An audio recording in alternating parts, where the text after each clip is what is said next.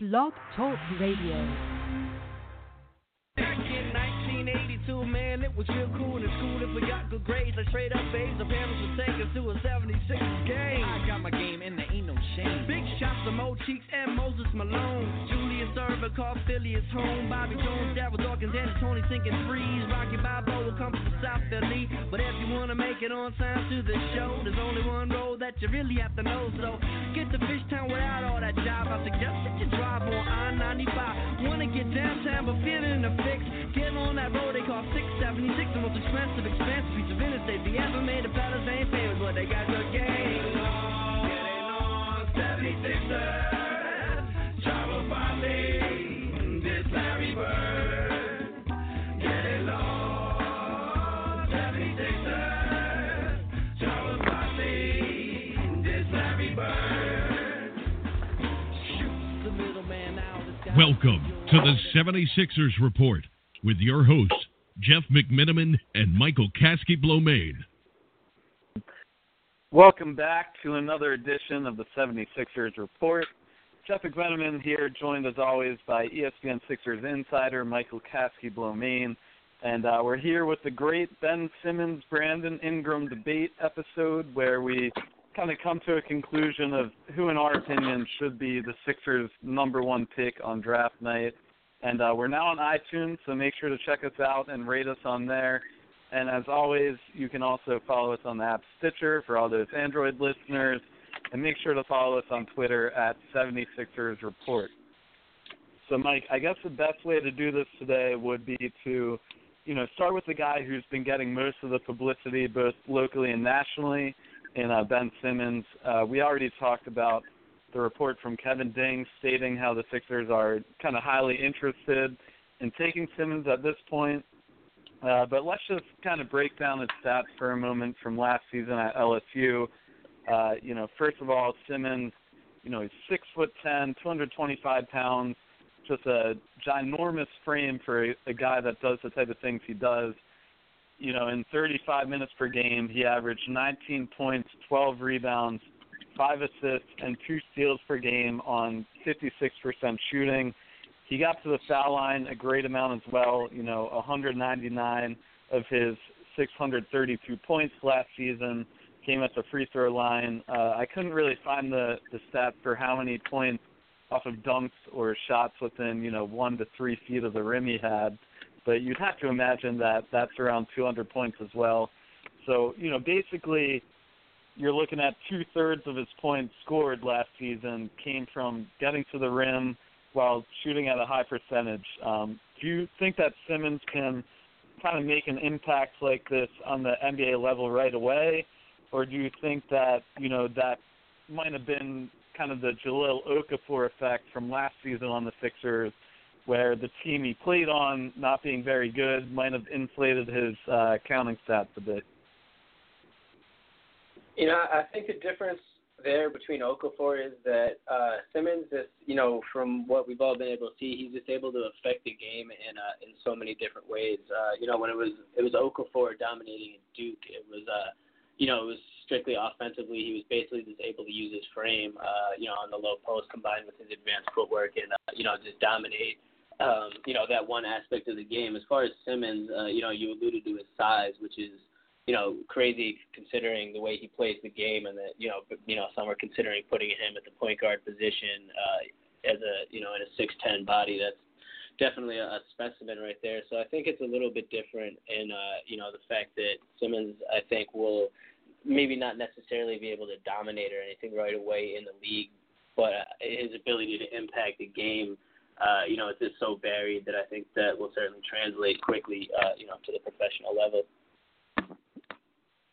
uh, today. You know, a beat writer who followed LSU all season from USA Today, uh, Glenn Guilbeau, uh, was talking to Breakfast on Broad today, and he said that you know he doesn't think Simmons should be taken number one, and he says uh, basically um, he doesn't think he should be the first pick.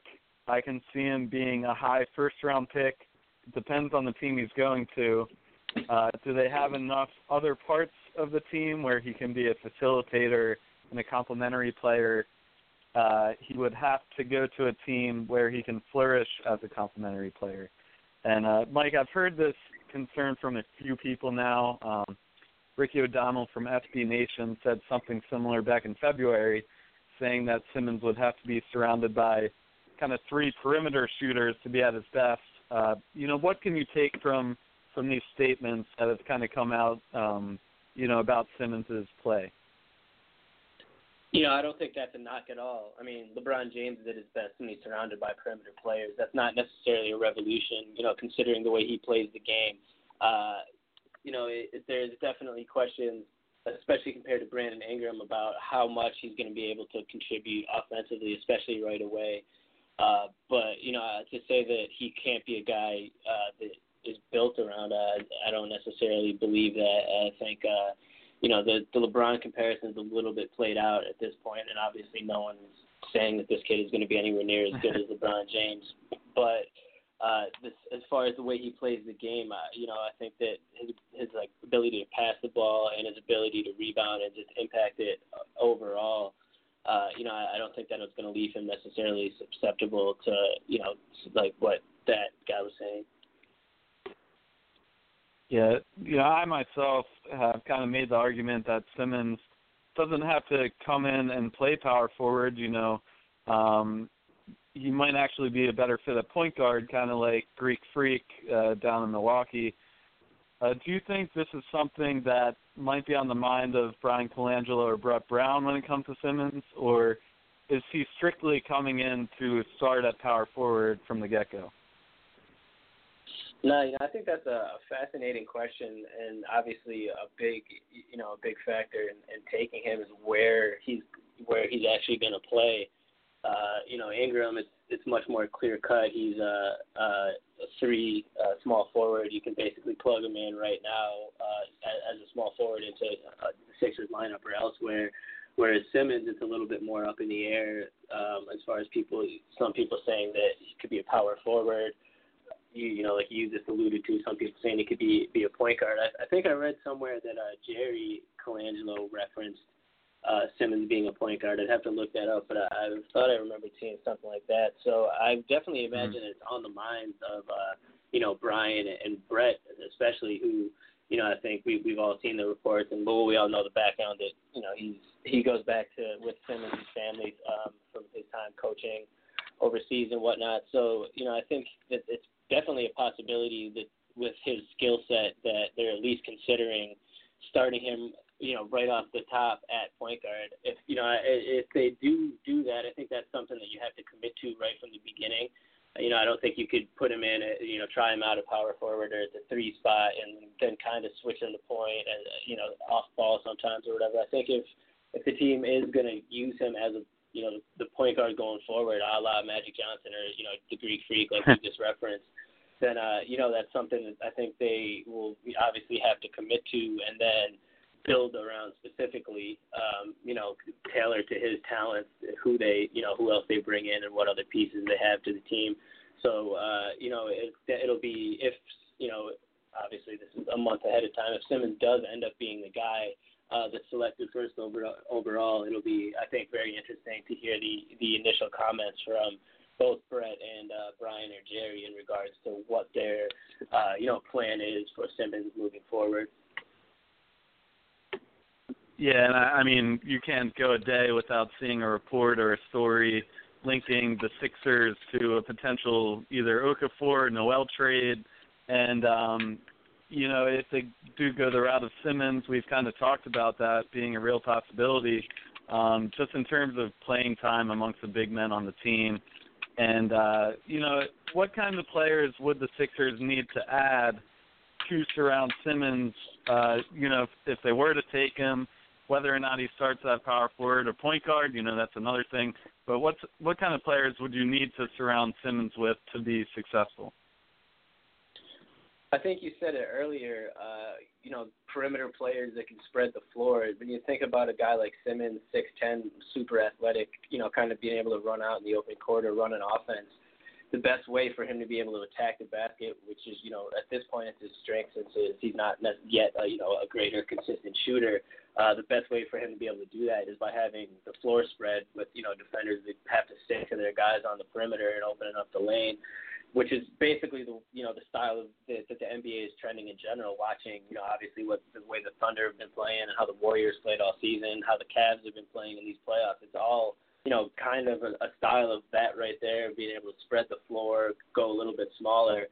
Uh, so if Simmons, regardless of where he played positionally on the Sixers, if he's the guy, I think you really need to you know and this is something that the Sixers have just needed in general over the past few years. I think you really need to look for some perimeter players, both. uh you know, shooting guards and, and small forwards that that can shoot and you know get up and down in, in transition and, play some D.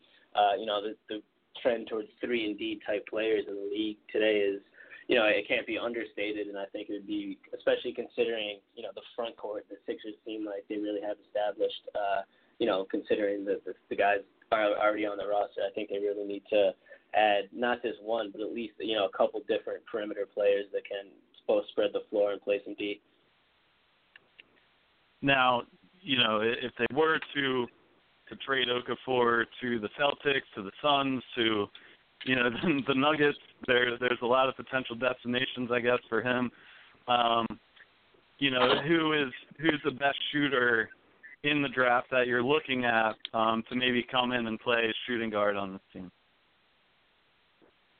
Uh, if we're talking just strictly the draft, you know, I think a, a lot of people would, you know, point to Jamal Murray, um, who is not necessarily kind of uh, a tweener. He played some point guard at Kentucky, but uh, you know, his stroke obviously um, it's one of the one of the best we've seen coming out of college basketball this season. Uh, his overall abilities elsewhere uh, is where my questions about him as a, as a pro come out. But you know, he's obviously a guy that can at least shoot, which is something that the team would need. And then you know, another guy that seems to be kind of a you know a lightning rod as far as whether players want him or not is Buddy Hield. Um, you know, he's another guy right there. I don't know if they had a, a YouTube video of him up recently uh, practicing his threes from it was like 30 feet out, and he was just flashing them left and right. And you know, obviously he showed throughout the year and throughout the tournament, especially that he's able to just score. Uh, you know, be it from shooting from the perimeter or driving to the basket. Uh, you know, uh, he's a guy that would potentially work. You know, not as your top pick, obviously, but if you got a guy like Simmons and are looking to add other young players that can spread the floor and help on the, especially on the offensive end, that's uh, he's another guy that you might look toward. Yeah, I mean, you have uh, Dario coming over. Um, what can be said about him? I, I mean, he's a 40% shooter from the outside, a 90 plus free throw shooter. You know, 46 of 49. Only missed fr- three free throws um, this whole season. And if you look at the list of the top 10, you know, NBA free throw percentage leaders last season, uh, all these guys shot over 88% on the year. Um, if you kind of correlate that to the amount of three pointers they made, you know, Steph Curry, number one, shot 402 or made 402. Jamal Crawford made 117. Kevin Durant 186. Chris Paul 122. Dirk Nowitzki 126. Damian Lillard 229. Khris Middleton 143, JJ Redick 200. You know, it, it seems like there's a trend here between these great free throw shooters and the amount of you know three pointers that they can potentially make. Uh, I mean, I'm not saying that necessarily when Dario comes over, he's going to be able to make an impact like that right away. But you know, how exciting is that to to just know you have a guy of that shooting caliber that you know, can potentially give that threat to Simmons if need be. Yeah, it's it's definitely super promising. You know, Dario's kind of been like the mystery man since uh, you know he was drafted two years ago. You know, some of the some of the diehard followers and media members have tracked his play overseas, but you know the the public in general has seen very little of um, him actually out on the basketball court. So I think a lot of people don't know necessarily what to expect you know, when he comes over here in general. Uh, so to to hear and to see he's you know improved statistically if you're just looking at stats. Um, you know he's improved over the course of the year, over the past couple of years shooting wise.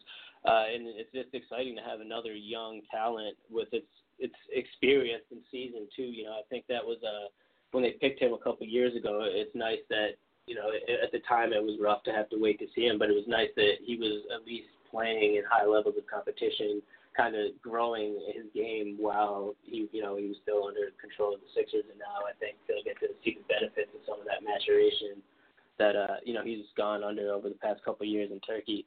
And he, you know, at this point, he's almost like the third throw in to not throw in, but like the third thing people are excited about this season. Obviously, we have the number one pick, and then the potential of Embiid finally coming back for the team, and then after that, there's you know potentially Dario joining. So all those things like combine, obviously, is a, a lot of excitement. But Dario himself can, you know, I think he can be a, a guy that really has a, an impact on the team.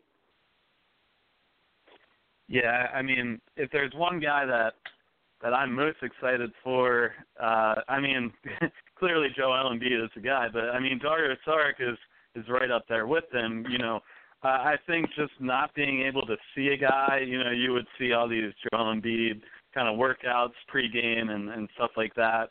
Um, it's different than you know looking at stats on a computer screen. You know, I didn't get a chance to really watch Dario play in you know the the professional games that he's been playing in. I mean, I know that uh the team he's on is up 2-0 in the EuroLeague uh I guess playoffs right now. Um but yeah, I mean, it's a lot different being able to see a guy play, you know, every month or so and and practice and you know, you'll you'll see Embiid's little like floaters from the foul line and um you know his his decent stroke from the outside.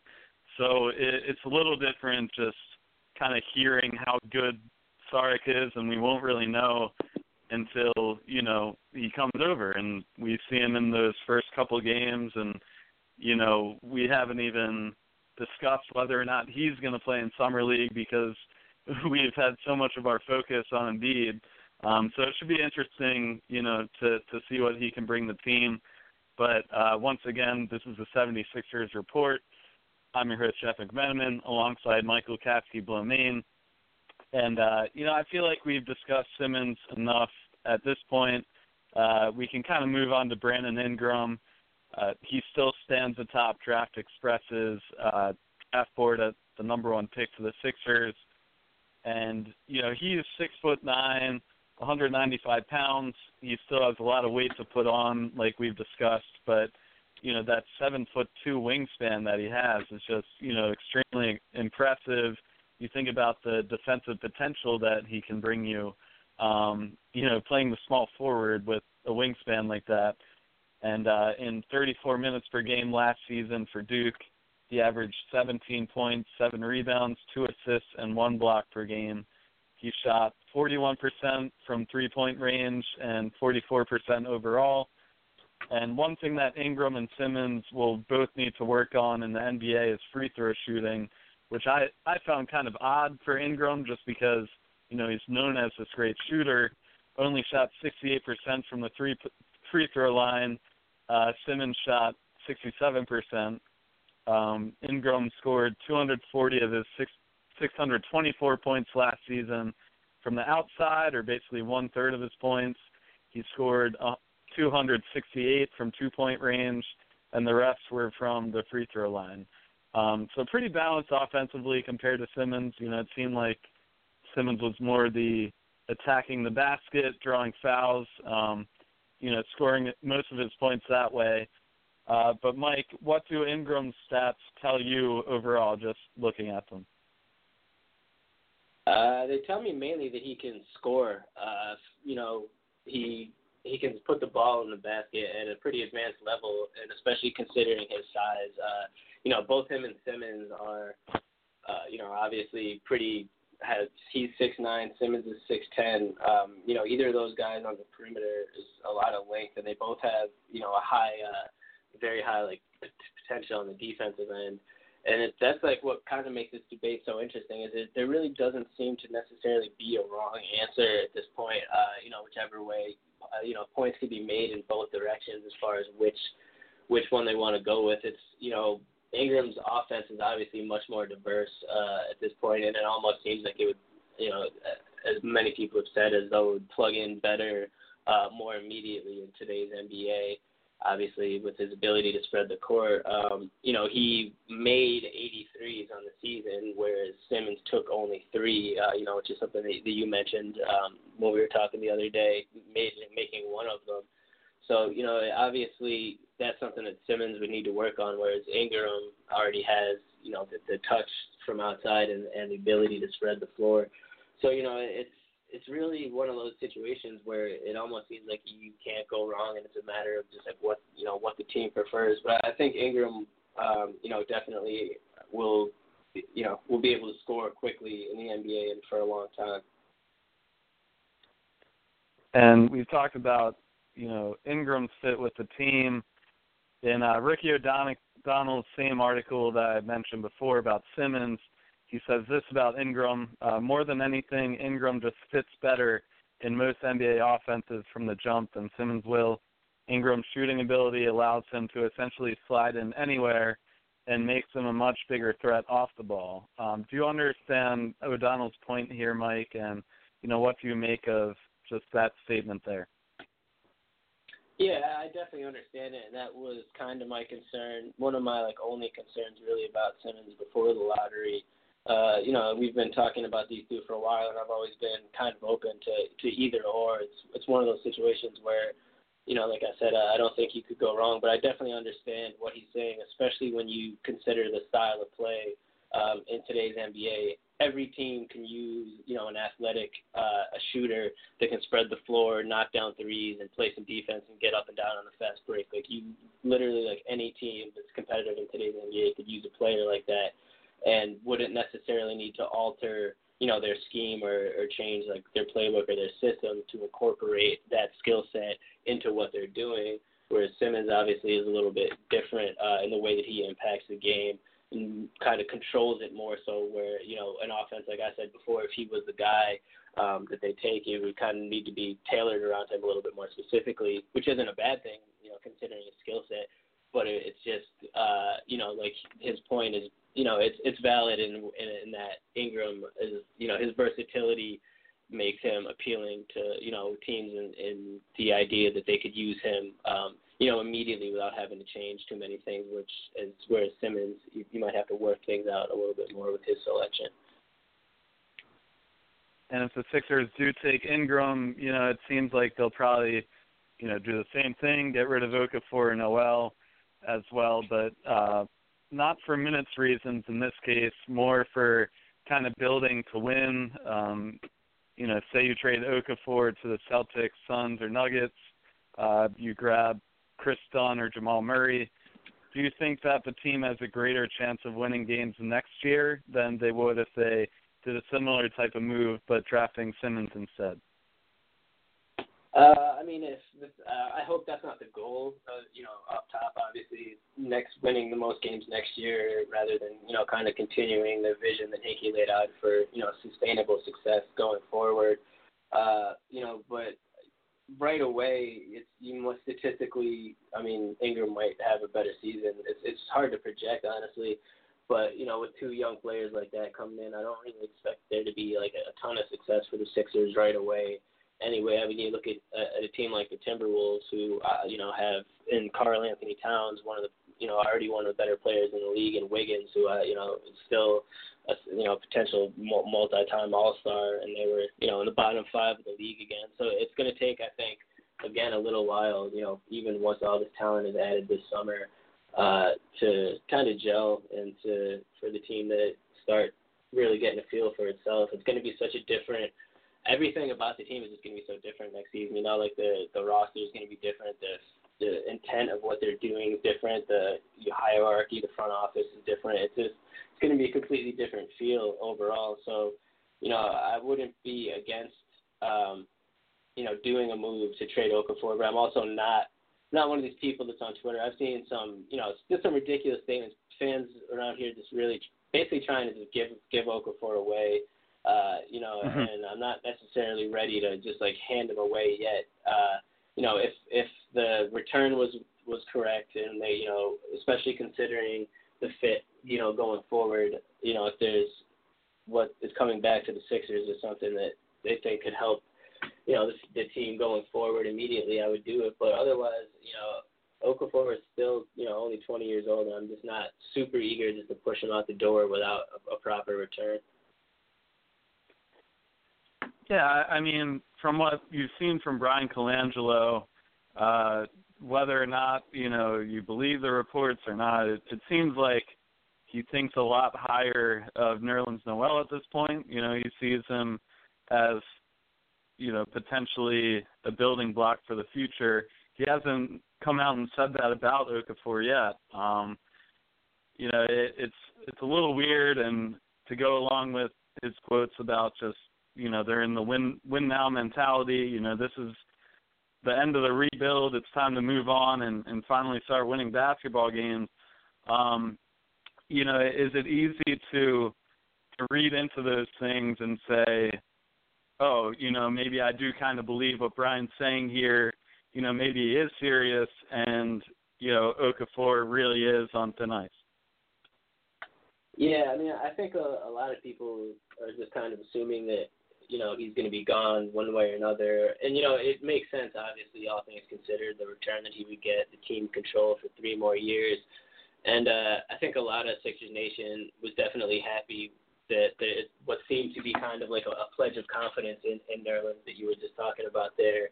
Uh, you know, it's, he's a, a guy that's been here obviously for three years now with you know throughout the rebuild, and uh, I think he if you know if the team is committed to him, I, I do think that's a smart decision. Not not commenting on Okafor one way or another, but in the same way that Ingram can fit in in today's NBA, I think Nerlens can can fit at least better than Okafor. Whereas you know a guy that can just protect the rim and get up and down the floor and finish uh, and play some defense, that's you know very important in in the league today.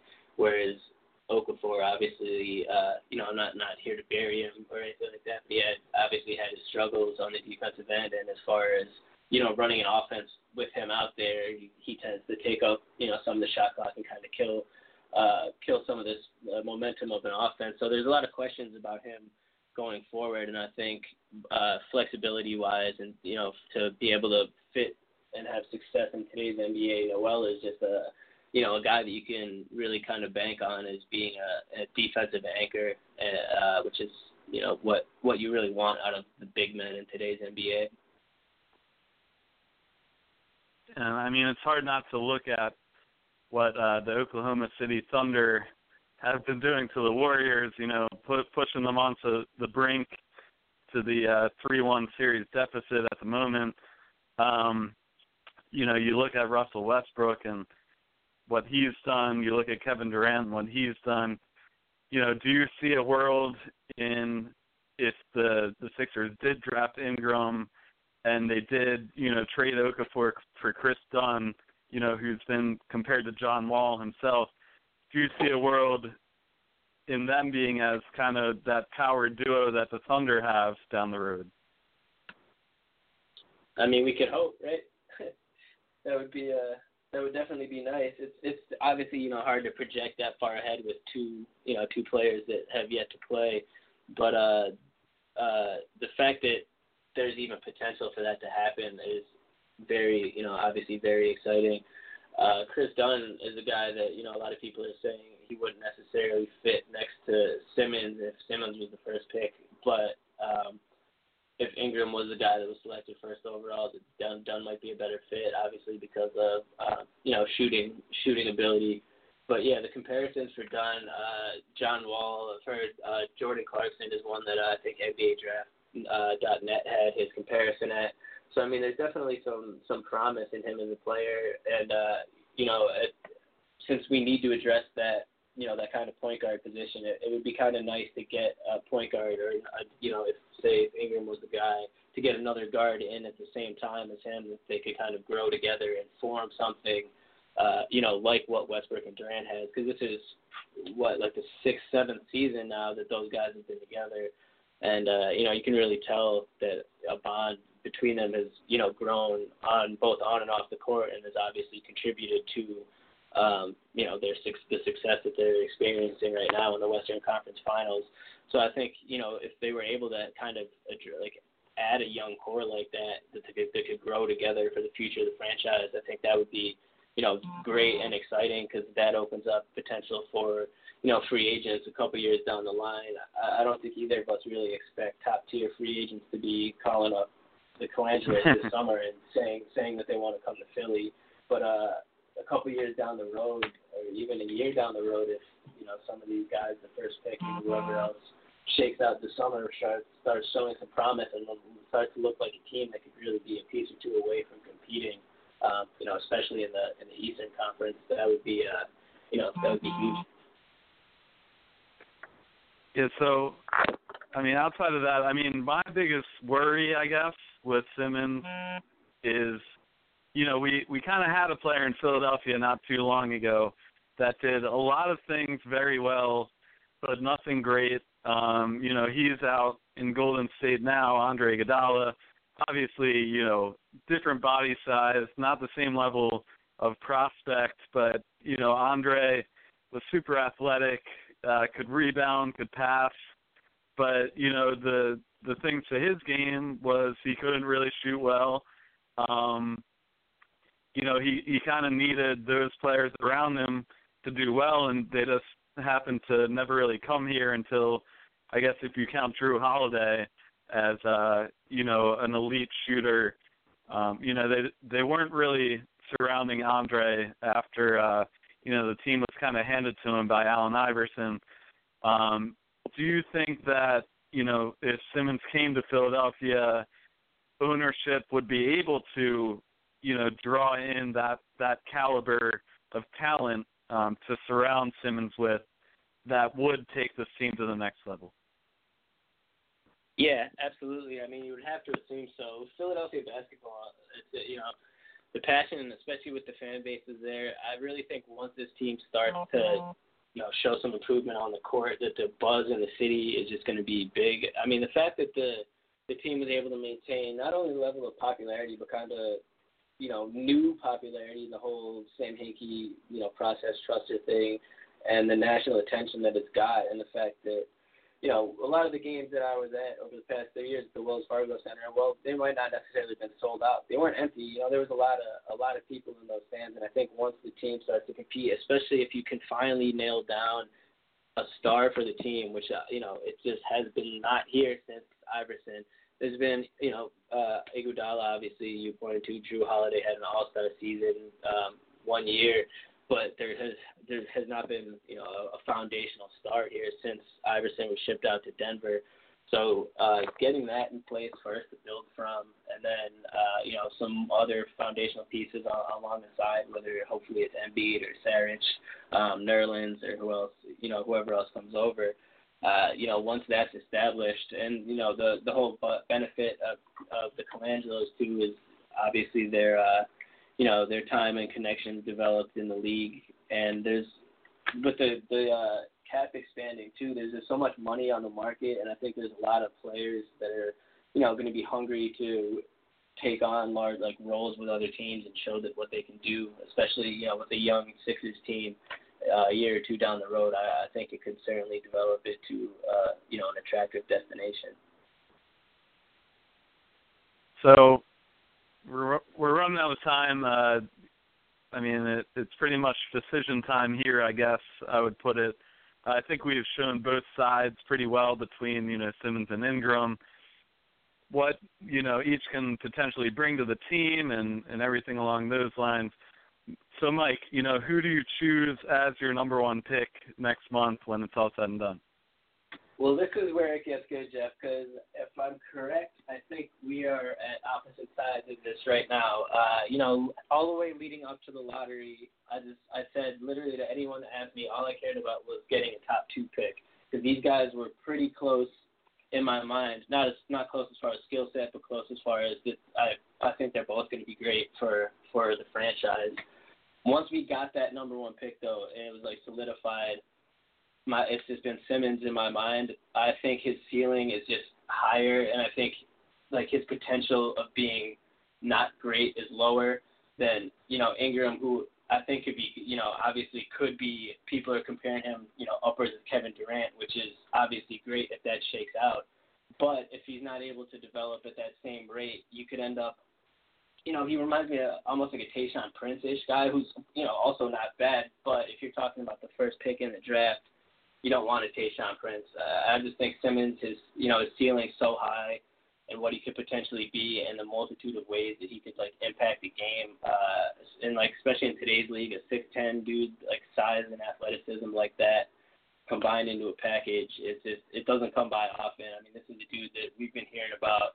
Uh, you know, for two years now at least about how he was the next LeBron James and this and that, and I, I just, you know, I don't think it was all hyped by this many different people at this many, you know, from this many years of of uh, him playing ball, uh, you know, internationally at this point. So, uh, you know, I, I wouldn't be heartbroken. It's not like, uh, you know, there, I'm not like absolutely set on him, but I just think that, um, you know, especially considering the Sixers not, it's it would be different if they were like a piece or two away and looked into a draft pick and already had, you know, kind of like a foundation set. There's there's so much much uncertainty surrounding the Sixers roster that, you know, fit takes a little bit of a backseat. You know, obviously the Ingram, we both think would, you know, quote unquote, be a better fit right away.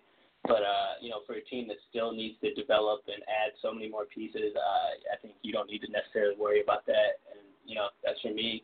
I think you, I think you go with Simmons. But uh, you know, I know we've both been high on Ingram uh, from the jump. So uh, I'm curious, is that is are you still sticking with Ingram?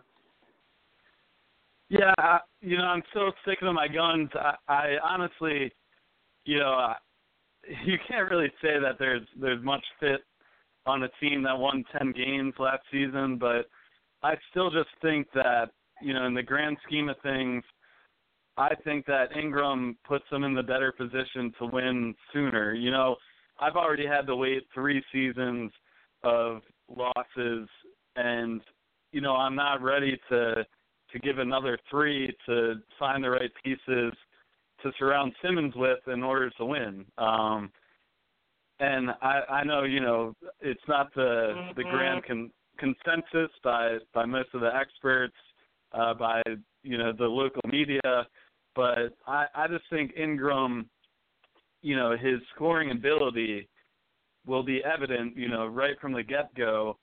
And I feel like, you know, Simmons might struggle against, you know, bigger competition down low where he kind of could play bully ball in college and you know played in the weak SEC where you know he didn't really have that that same level of competition where you know Ingram's going to be yeah a smaller frame of course but you know his height and length I think will get him over the top as opposed to you know Simmons kind of playing that uh point forward if you will so yeah, I mean, I think if Ingram does come to the Sixers, I would be really intrigued to see him play point guard. I I think, you know, the lack of point guard on this team, you know, the past few seasons has has just been such a killer to to everything they've been trying to do. So to have a passer of that caliber, you know, why play in that power forward when you have you know, potential players that can fit in that position and play well. Um, so I, I think that, you know, I'm still with Ingram.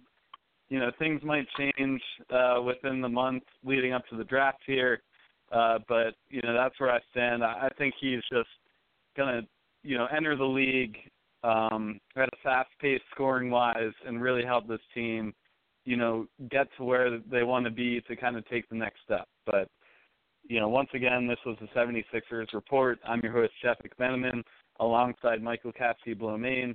And next week, we'll have on draft expert Andrew Johnson from Nylon Calculus. Uh, he's kind of dug into the analytics of all the prospects and has some great insight on that. So uh, we'll catch you next week, and thanks so much for listening.